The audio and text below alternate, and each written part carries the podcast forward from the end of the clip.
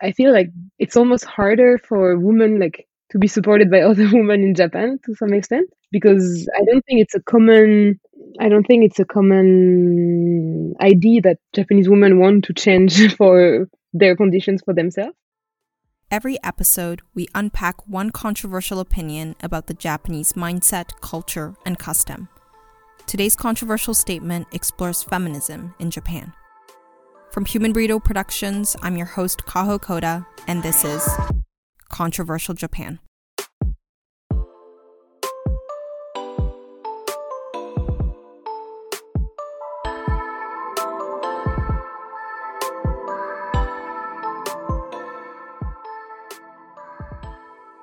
Fanny is a French woman living in Tokyo.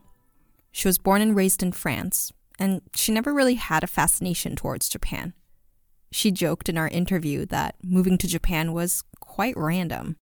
During her bachelor's, she knew she wanted to go overseas, and since her university had a Euro Asia program, she decided to do a double degree with a Japanese university, and that's how she moved to Japan. She currently works for a French startup company located in Tokyo in the energy sector. And wow, she explained to me how she got there, and I was very impressed. She's killing it. Fanny joined her French company when they wanted to open their first branch in Japan. She spent a few months in Paris to get to know the business, and she worked closely with a Japanese team. When people ask me, like, when did you learn the most Japanese? When did you get um, the most fluent in Japanese? It's actually these four months in France with this Japanese team because it was for work and it was the first time that I really needed to be speaking and to be understanding what they were saying. Uh, so yeah, funny enough, I think my Japanese improved the most when I was in France with this Japanese team. After she finished her training in Paris, Fanny moved back to Tokyo. It started with her renting a co working space and working alone. But one by one, she hired Japanese employees, and a year ago, they moved into their own office in downtown Shibuya. Now she has about a dozen employees working for the Japanese branch. Since her job is in the energy sector, her clients are big utility companies. And in the early days of the Japanese branch, when she was working solo, she basically had to convince these big utility companies to partner with her company. When I first came back here alone, I had to meet some potential partners and try to convince them to work with us and maybe two or three times. So I was first exchanging emails and writing my name in katakana or just romaji. So the partners would not necessarily know like if Fanny is a female or male name. And I remember two or three times arriving at the office and and it's just so funny that they would say it straight away, but they would just tell me in Japanese like, "Oh, I thought it would be a man," and it's just like so no, I wouldn't say innocent, but it's just that it's so natural for them to say so. Like they, they cannot even think that it would be shocking to say that straight away. She proved to the potential partners that she had what it takes and eventually signed them on as clients. She said that she had absolutely no issues with the partners. And it was actually rewarding for her to convince them to work with her company. She's proud of that. And yeah, I'm impressed. She's such a boss. But then again, Fanny understands that her being French and international, in other words, not Japanese, could have been a factor. She said that if she were a Japanese woman, it could have been harder to convince them. Feminism is a topic that she often discusses with her Japanese boyfriend. It first came up early in their relationship. Fanny said that he paid for everything during their first couple of dates. And she was getting uncomfortable to be treated all of the time. And so one evening, she said she was going to the bathroom and paid the bill in secret. And he got upset. So I remember doing this, and I remember him being really like shocked and not really understanding, like, oh, like did I do something bad or like do you not want to see me anymore? And I was like, no, on the contrary, like I just appreciate being with you, but I don't want you to be treating me all the time. Like I want to show you that I'm also like an independent person and that you don't have to care for me so much all the time. Fanny explained to me that he had a specific image when it came to romantic relationships. The man has to pay for everything. He explained to Fanny that his mom never paid anything before she married his dad. A bit of an extreme example, but that's what he was expecting for his relationship as well. Now, a couple years later, he appreciates Fanny paying her share. They love having discussions, like the topic of feminism. At the very beginning, though, he didn't quite understand the concept of feminism itself. He was so not introduced or so not understanding the concept of feminism and of what it means, what it is, and what it represents. And I think just by prejudice or like by a priori, he was really reluctant to listen about it or to know about it because for him it was just like, oh, that sounds like uh, almost aggressive to him. Like that sounds like just a woman that are shouting at me and telling me what to do, and that sounds painful. Fanny explained to him the qualities that he liked about her that was part of feminism that he claimed to dislike. They pay rent equally. They divide chores around the house. He cooks more than she does because, according to Fanny, she's not the best cook. He loves how independent and strong she is.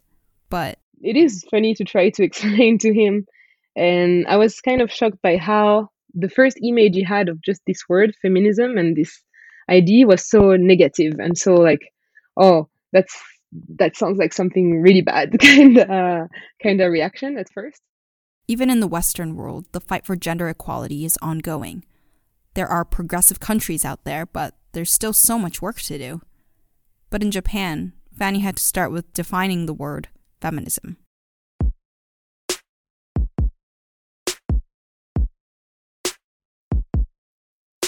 Fanny also thinks that it's not just the men who are reluctant to change. It's actually also the women. Talking to some Japanese like women, I realized some Japanese women, even young people around me, like don't necessarily want this situation to change actually. And kind of like don't enjoy or don't like don't appreciate women who are trying to be different or who are trying to be standing up for changes or who are trying to criticize uh, Japanese society. And I feel like it's almost harder for women like to be supported by other women in Japan to some extent because I don't think it's a common I don't think it's a common idea that Japanese women want to change for their conditions for themselves. Fanny is saying that it's not just the men who are uncomfortable with feminism. Some women are too, and they don't want the situation to change. Today, I want to discuss feminism in Japan. First, let's dig a little further and investigate why some Japanese women don't support feminism. And later, we'll get into other factors that deter gender equality.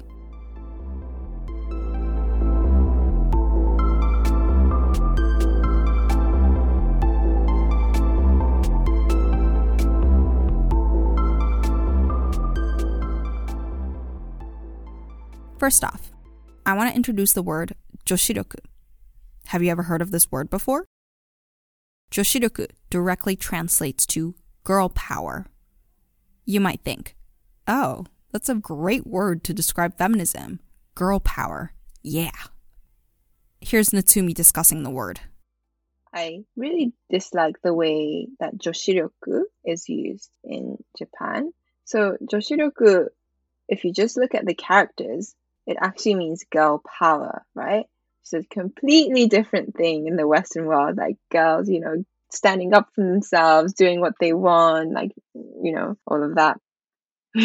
Whereas in Japan, it's basically qualities to become a good housewife, I think, is my view on it.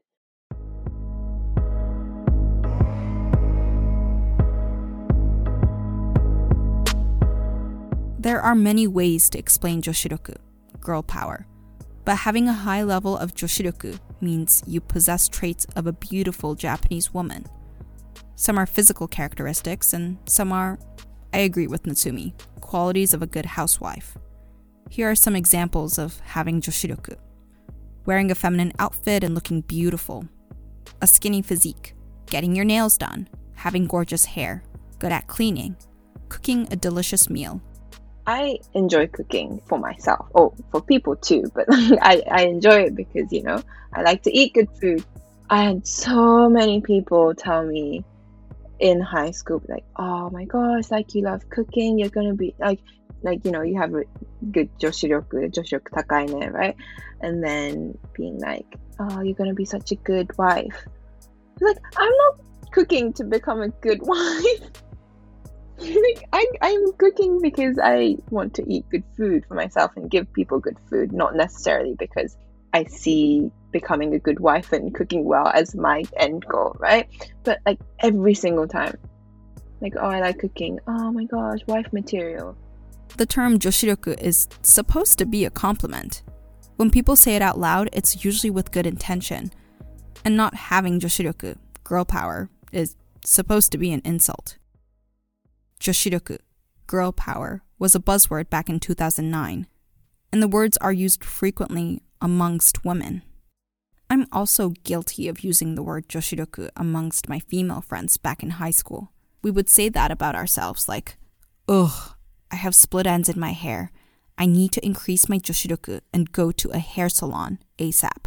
You need to be a certain way to be a good be a good female, be a good female, be a good wife or whatever. Like you feel like, oh, that should be my end goal.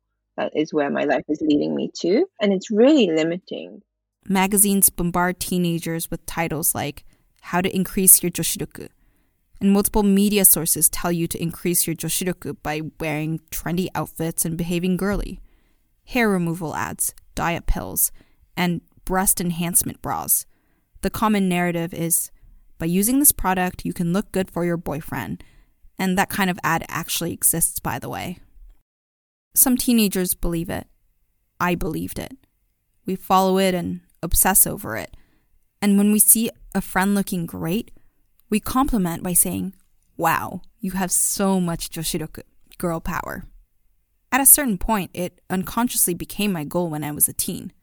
I wanted to look good and feel good, to have Joshiryoku to have quote unquote girl power? It's a very supporting role function, what it embodies. That's what I really dislike. The cooking part, well, cooking isn't supporting, but you know, it's it's providing for people. It, it sounds silly, but you know, having like tissues or handkerchief or like plasters on you all the time, like being able to support people in need. It's not you going out and doing something for yourself like you would think when you hear girl power. It's being able to you know, care for people, to provide for people. The ideal Japanese woman makes delicious meals. She won't talk back. She's understanding. She's beautiful. She's calm. She supports her husband. He was so not introduced or so not understanding the concept of feminism and of what it means, what it is, and what it represents. Here's Fanny from our main story again, talking about her Japanese boyfriend reluctant to listen about it or to know about it because for him it was just like oh that sounds like uh, almost aggressive to him like that sounds like just a woman that are shouting at me and telling me what to do and that sounds painful. When a japanese man thinks of feminism they imagine women who are screaming for gender equality. They are loud too loud unladylike. They're not calm they're threatening. A woman who stands for feminism who stands for gender equality, is the opposite of the ideal Japanese woman. I interviewed someone who struggled with this image of the ideal Japanese woman. Eddie went to an all girls school. Because all her peers were female, she didn't experience the gender divide until she got to university. In a Japanese university, it's common to join a sakuru, basically an extracurricular activity, and Eddie joined the tennis club the sakuru is not just meant for a specific activity. Obviously, they play tennis as the tennis club, but the club also plans get togethers, drinks, and outings. Joining these kinds of clubs is a way for university students to make friends with common interests. Eddie recounted the tennis club getaway weekend she went to.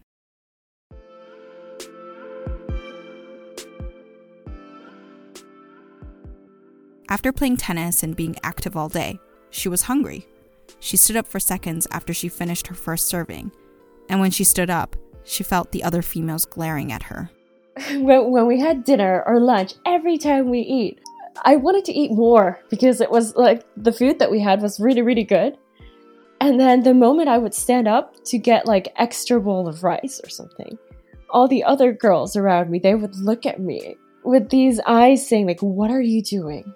And it's this pure pressure that you have amongst girls. Like, we're girls, we're delicate and we're fragile, and you know, we don't really eat a lot and we're all cute, and you know, that kind of. So, I was kind of breaking that harmony that they were creating all together.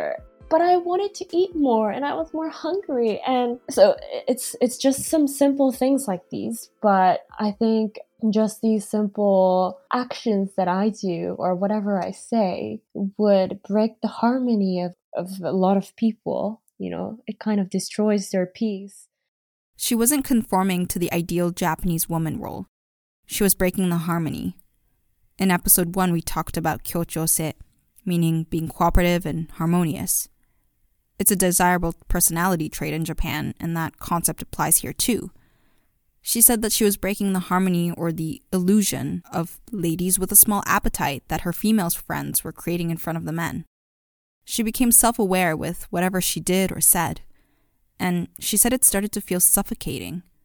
She wanted to know why her female friends conformed to their ideal Japanese woman roles. So then I asked a lot of my girlfriends, like, why do you do this and that? For example, like, aren't you hungry? Don't you want to eat more? If you don't like heels, why do you wear heels? At first, they would all say, like, oh, because everyone is doing it. And then I would ask them, like, why do you think everyone's doing it? And then they'd be like, well, isn't it scary to stand out? Also, then a lot of people would actually say that they want to be noticed by the certain guys that they like they're sure that the guys would like more of the, the cute feminine girls. So in order to please the, the guys or in order to speak to the guys, they feel that they need to be uh, more feminine and more cute. And that's why they kind of just put themselves in that position. So that was the, the biggest findings that I had as like a freshman in university. And that was, I don't know, that was like, that was really upsetting. Remember, Japan is a collectivist culture where people like to belong in a community. What the community thinks outweighs what the individual wants. In a society shaped like so, it's terrifying to stand out, so you blend in with the crowd. Rather than showing you have a big appetite, you don't ask for seconds. Eddie's demeanor was threatening the other woman. She lacked joshiryoku, girl power. They didn't appreciate her breaking the harmony. This was upsetting for Eddie. But it didn't end there. Next up, other factors that hinder gender equality tradition and etiquette, right after the break. Hey guys, writer and host Kaho here. Thanks for listening to episode 4 of Controversial Japan. If you've enjoyed the podcast so far, please help us out by purchasing our merch. When you buy a cute tote bag or a t shirt, we can continue to produce more episodes for you to enjoy go to shop.humanburrito.com. And thanks for your support.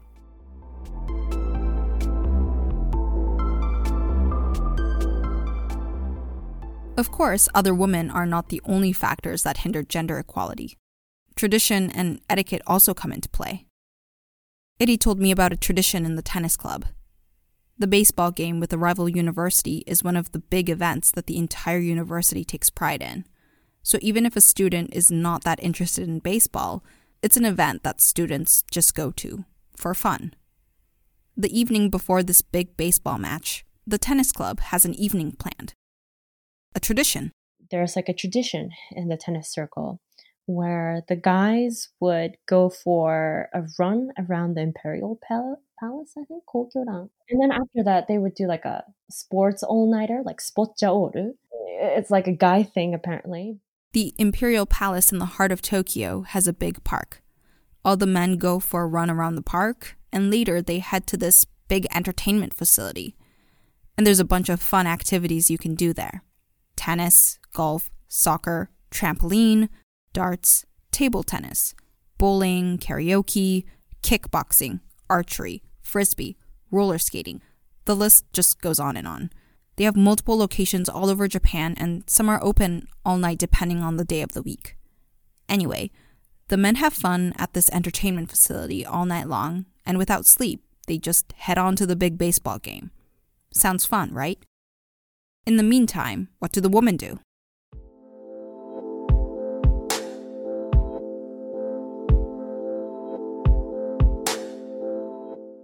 And then while we do that, the girls are supposed to make bento boxes for all the people in the club who's coming to the baseball match the, the next day.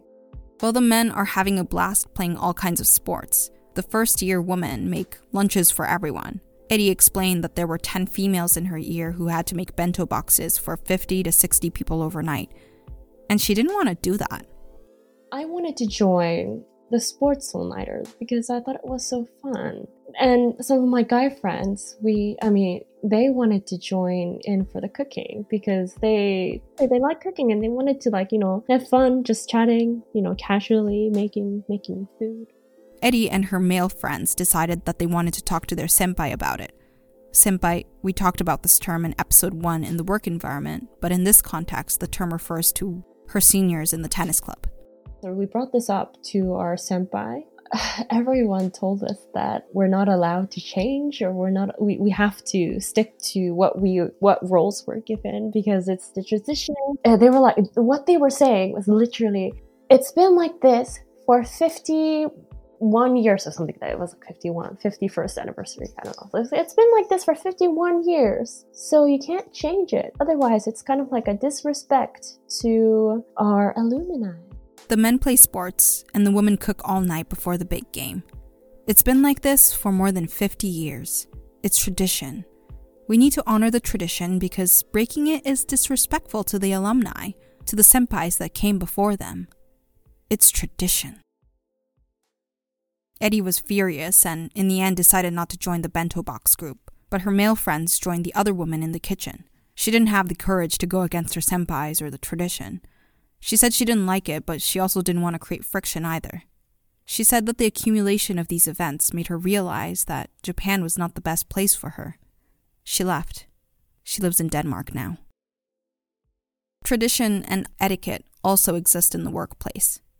I spoke with Sanhi, a Korean woman who works in a Japanese company. She's lived in Japan since age four, so she told me she has more of a Japanese mindset. Work wise, she believes that she doesn't face any gender inequality. Quote, Maybe when I have kids and go on maternity leave, it might be different, but for now, I think we're treated equally. Unquote. But then she told me what bothers her outside of the office something that happens over drinks with her colleagues and bosses after work. お仕事だけを見たらないんだけど、飲み会とかでは、最初の方とかは、結構こう、 before I get into what Sanhi said, I need to explain the seating arrangement at the restaurant. Stay with me. It's important to note all of this. The idea of kamiza, the upper end of the table, and shimoza, the lower end of the table. Hierarchy in the Japanese office is also evident in the seating arrangement at a restaurant.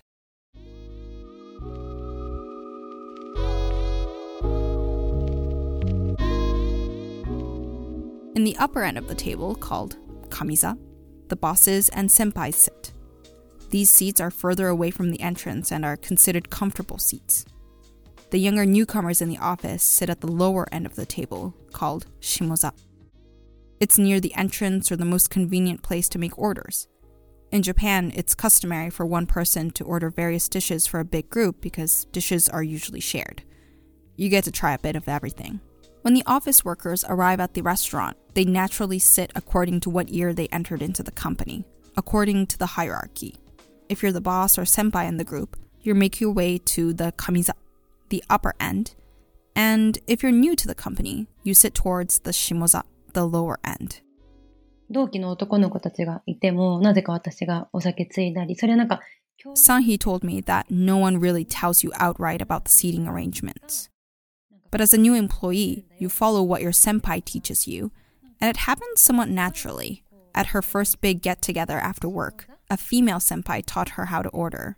Her female senpai gave Sanhi tips on how to order for a big group, and she followed what her female senpai taught her to do. She thought it was weird. She looked around the table and noticed how gendered the seating was. Of course, it's not a clear divide. The female bosses also sit at the upper end. But when she looked at her male colleagues, so the men who entered the company the same time as she did, so they're equals, they were sitting close to the upper end of the table, where the senpais and bosses were seated, while all the females were sitting at the lower end to order food. The women were the ones to top off drinks. Her male colleagues didn't do that. She emphasized that it's not coerced, more so, that's what the atmosphere is at her office. It's what's expected. それは結構ちょっと違和感があって、 she explained that there was a sense of discomfort. She didn't like it. she realized that the men were not taught how to order. It was just the women. She told me she Googled it back then to learn why it was so gendered. And she read that these things were good manners. It's etiquette for the woman to order food and to top off everyone's drinks. I looked it up too. I found blogs from quote unquote etiquette coaches. Yes, in case you're wondering, these titles exist in Japan. They give lectures and workshops on etiquette in the workplace and everyday life. Anyway, I read different articles, and many of them state that the seating arrangement is to show respect to your bosses and senpais. It's the respect to the hierarchy. It didn't talk about the gender divide. Until I found an etiquette blog post specifically for women. In the seating section of the blog post, it says, quote, Unless you are the boss of the entire group, as a woman, you should sit towards the shimoza, i.e., the lower end of the table. This doesn't mean that women are inferior to men. It's just that it's easier to order at the lower end and it's easier to get to the washroom. Unquote. Women are not inferior to men, but women have to order food and look out for the group, while the male colleagues become more and more acquainted with their bosses and senpais.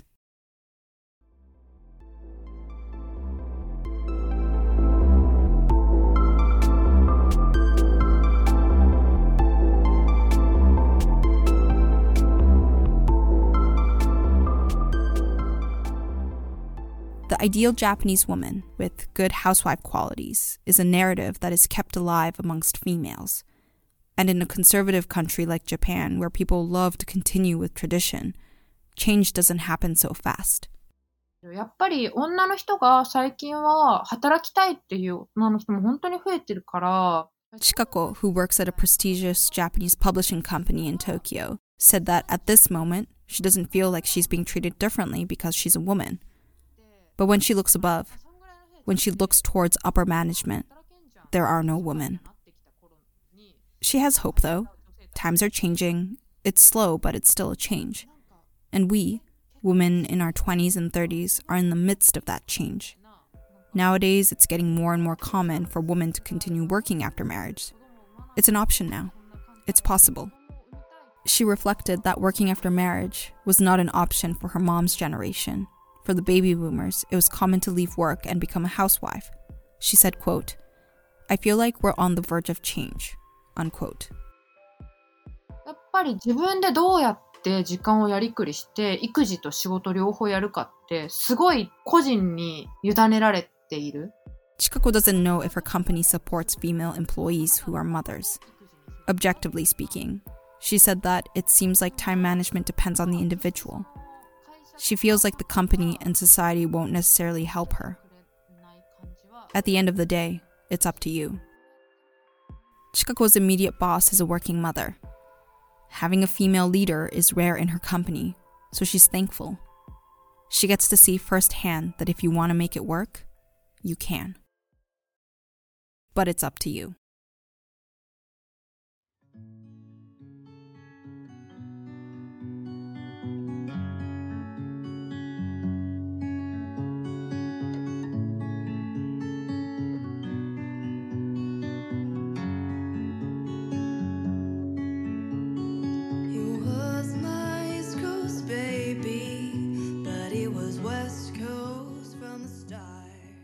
Controversial Japan is produced by Human Burrito Productions. We interviewed Fanny Bertode, Natsumi Funabiki, and anonymous individuals for this episode. Our sound designer is Junon, and you can listen to more of her tunes on Spotify. Our theme song, Coast to Coast, is by Mikara, and you can also check out our music via Spotify. Artwork by Macy Matthews. You can see more of Macy's design on her website, macymatthews.com. Technical support by Rizker Inc. If you'd like to support our podcast by purchasing our merch, designed by the talented Macy Matthews, who also created our podcast cover, visit our web store, shop.humanburrito.com. Check out our website for more info at humanburrito.com, and if you'd like to send us a message, you can email us at humanburritoproductions at gmail.com. We'll be back with more controversial opinions about Japan. Till next time.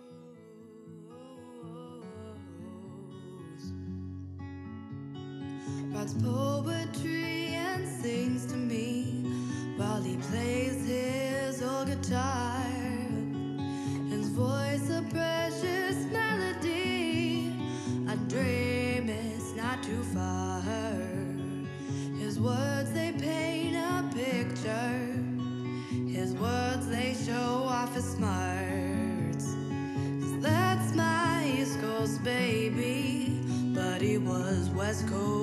From the start.